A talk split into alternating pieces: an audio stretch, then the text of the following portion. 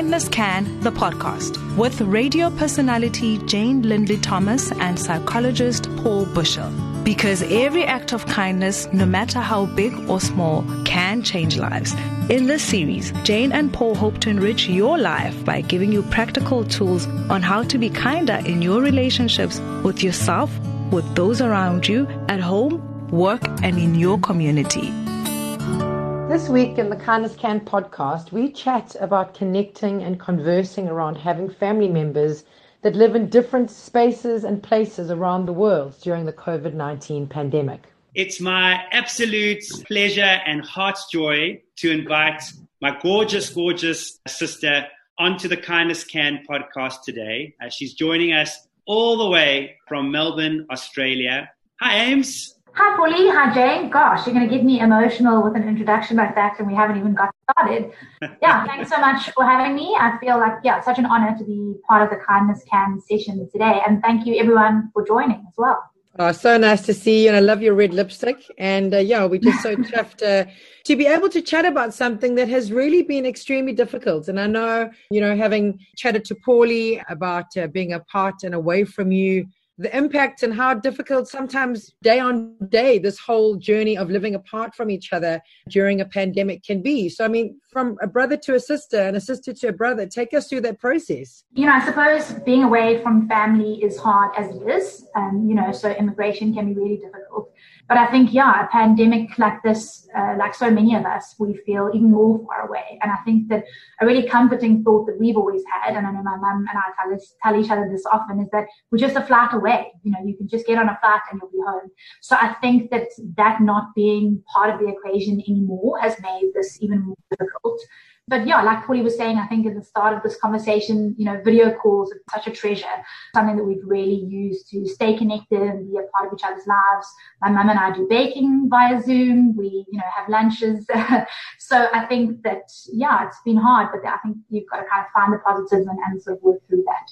I think like as you're talking, it's a hard experience both ways. So wherever you find yourself in the story, whether you are close to what your family calls home or whether you are in a new home or a new country, I think just the experience of being separate, just not being able to get on that flight or take that train and be together is so hard. And then on top of that, have someone tell you that you can't do it is, I think for me, been really hard because so often in my life, I, I like to believe that when I have a feeling, I can do something about it to make it better. And I think for many of us, whether you're dealing with loved ones far away or you're just dealing with your stuff at home, sometimes the regulations around this have taken some of that power away or that control away. And that's quite destabilizing. And, if I think back on the last five months, Ames, in our relationship and our attempts to stay connected, sometimes felt like you've got to get creative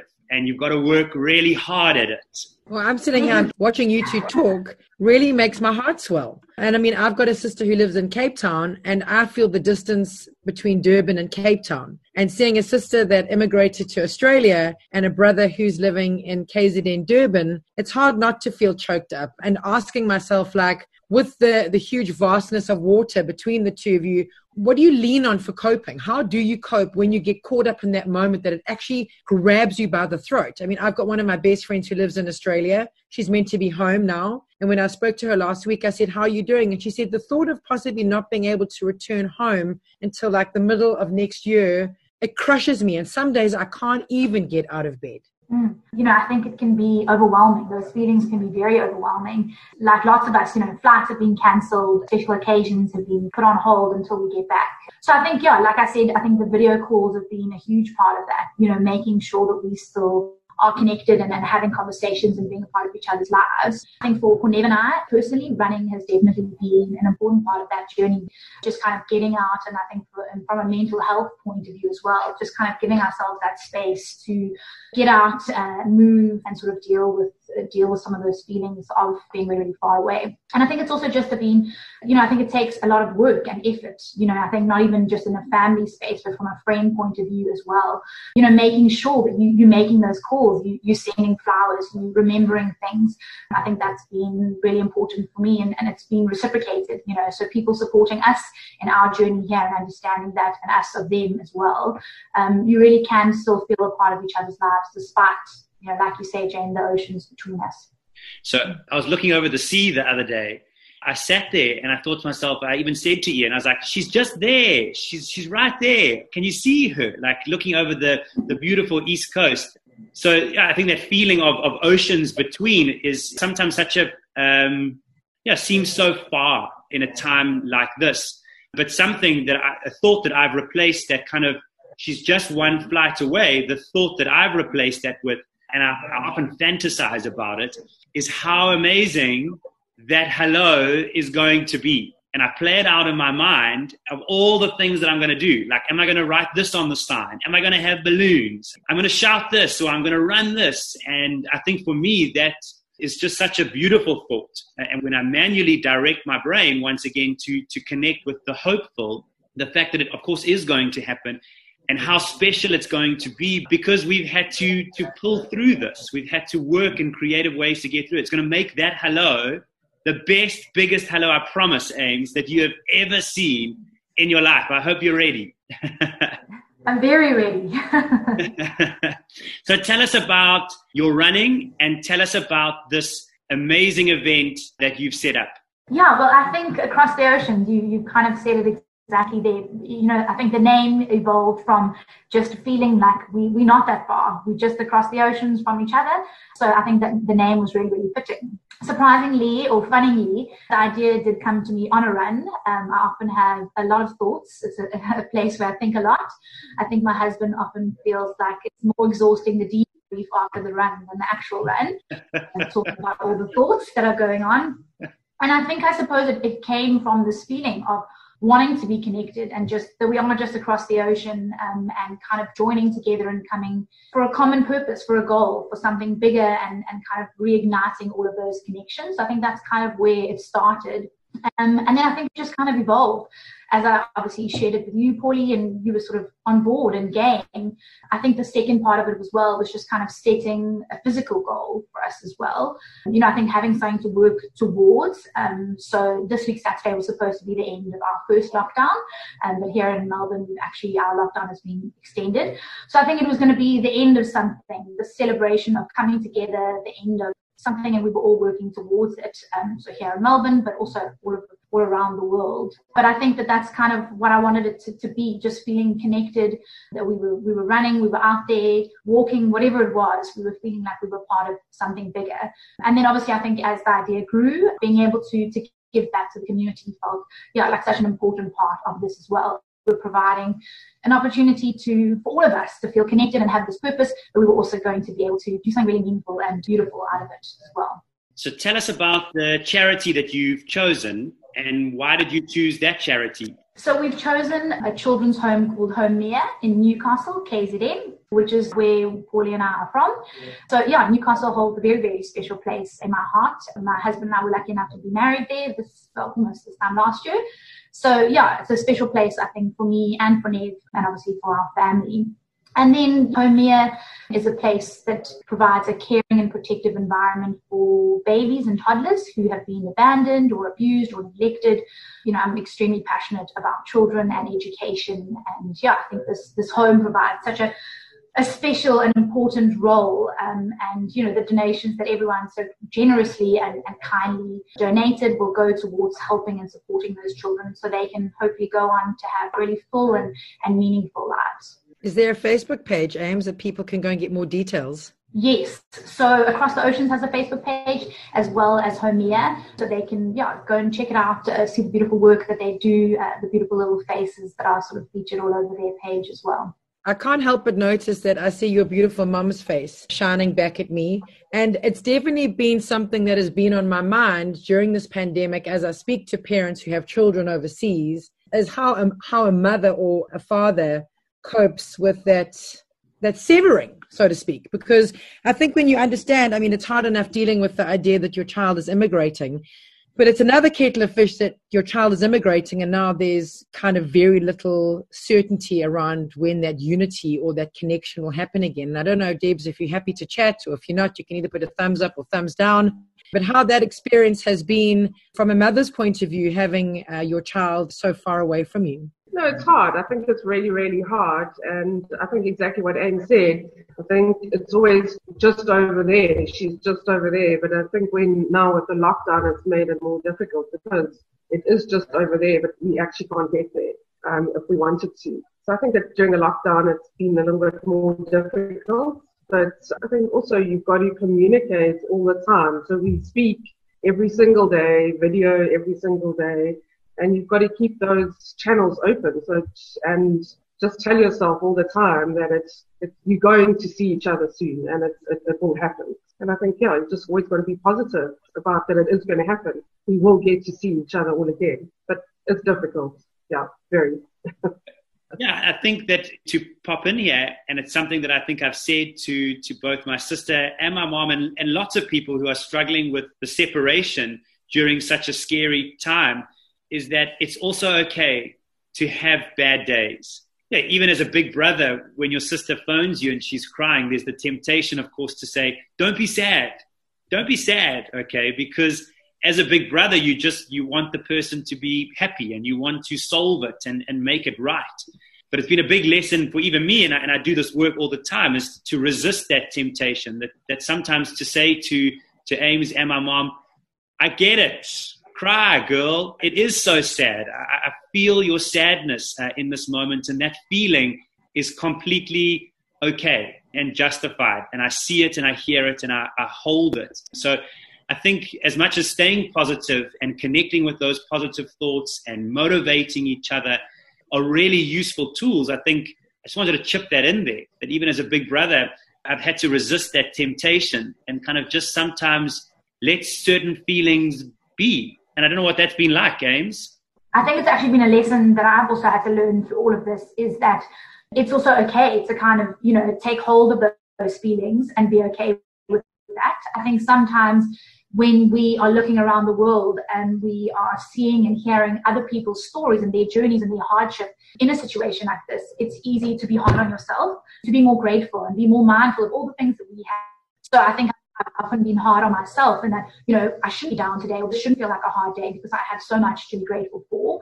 But I think you make a good point there, point there, Paulie. I think some days owning the fact that this is hard and that's okay and, and having a good cry and processing and dealing with things in a way that feels good for you, whether that's, you know, sort of meditation or yoga or going for a run, you know, chatting to someone and, and being honest and open about how you're feeling. But I think it's important to take ownership and be like, that's okay. Today, it's okay that today feels harder than, than yesterday or tomorrow. I mean, it's funny because we all can't wait to see each other and to touch the new normal and be around the new normal. But I'll give you an example. I've got a gig this afternoon. It's the first like public gig that I've had since we went into lockdown. And I feel kind of nervous. It's quite strange. Um, there's this new kind of precaution around me. So I find myself saying, yes, I'll do it. And yeah, I can't wait to be around people. And then I'm like, oh my gosh, I'm going to be around people. And then it's like getting back to the gig organizer and saying, okay, so is there going to be a temperature station and are people going to be social distancing? And I mean, am I going to be near people? And it's quite strange because all we want is, is we long to be together and embrace and to hold and to feel and to touch. But at the back of my mind, there's also this thing of like, I'm also a little bit scared. And I suppose, Paulie, that's just going to take time and respecting that people have different ways in which you know it's always that awkward thing of like seeing someone and not touching them or hugging them and doing the funky chicken elbow tap and you know they've taken their mask off in the home but you want to keep the mask on but that's no disrespect to you. This is where i am. And it's all this like social commentary stuff that really goes unspoken. It's quite confusing and overwhelming too. Absolutely. So as much as you know, as a family, I feel like we've used technology well to stay connected and share a lot about our, our experience.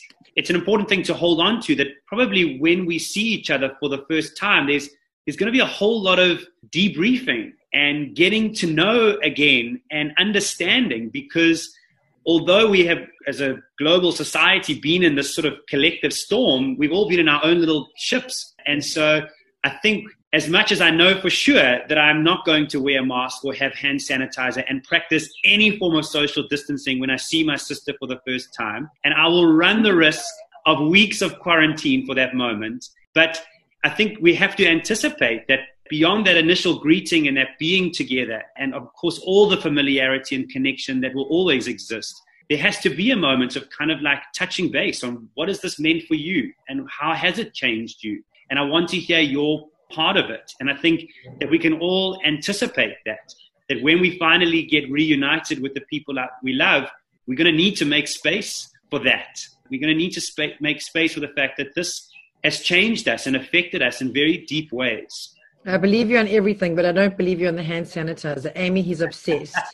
he hand sanitizes his hands after he's hand sanitized his hands. I'm like, but you've just sanitized your hands, mate. He loves a good sanitation. Uh, I was so excited that I saw some hand sanitizer. I was like, I'll have some of that. so, Ames, tell us if we want to participate in this magical moment of connectedness on Saturday, that wherever you are in the world, that you get to participate in togetherness. Do we have to sign up? What are we going to do on Saturday? How does this event look? All we want you to do is to get up on Saturday to do a run or a walk as far as you can. Choose your favorite route or wherever you can do that. I suppose what we are encouraging people to do is you don't need to sign up we just encouraging people to post a picture, post a video, post a message on our Facebook group.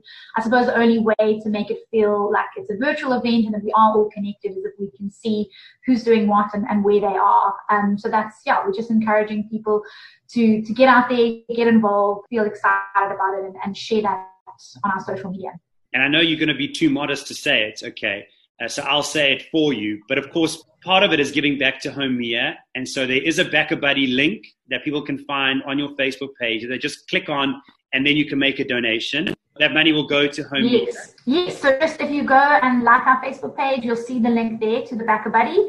Very simple. You can just make a donation there. And yeah, we are so kind of just want to take this opportunity as well to just say a huge, huge thank you to everyone who has already made a contribution. Every contribution is going to make such a difference to little precious little lives. So we are so grateful and thank you just for being involved and, and for the support and encouragement and it's been really, really incredible me, I know we haven't even done Saturday, but one, one of the most, I think, most beautiful things that have come out of this experience for me is just that you can be someone with an idea and you can really, really make a difference. And I think kindness, I really believe that kindness is a choice. And I know Jane and Paul, you spread kindness wherever you go, which is so beautiful. So thank you for the work that you do as well. But I think this whole experience has just been so wonderful to connect with people, but also to feel, yeah, proud of, something that we've done and we've achieved um, and out of that.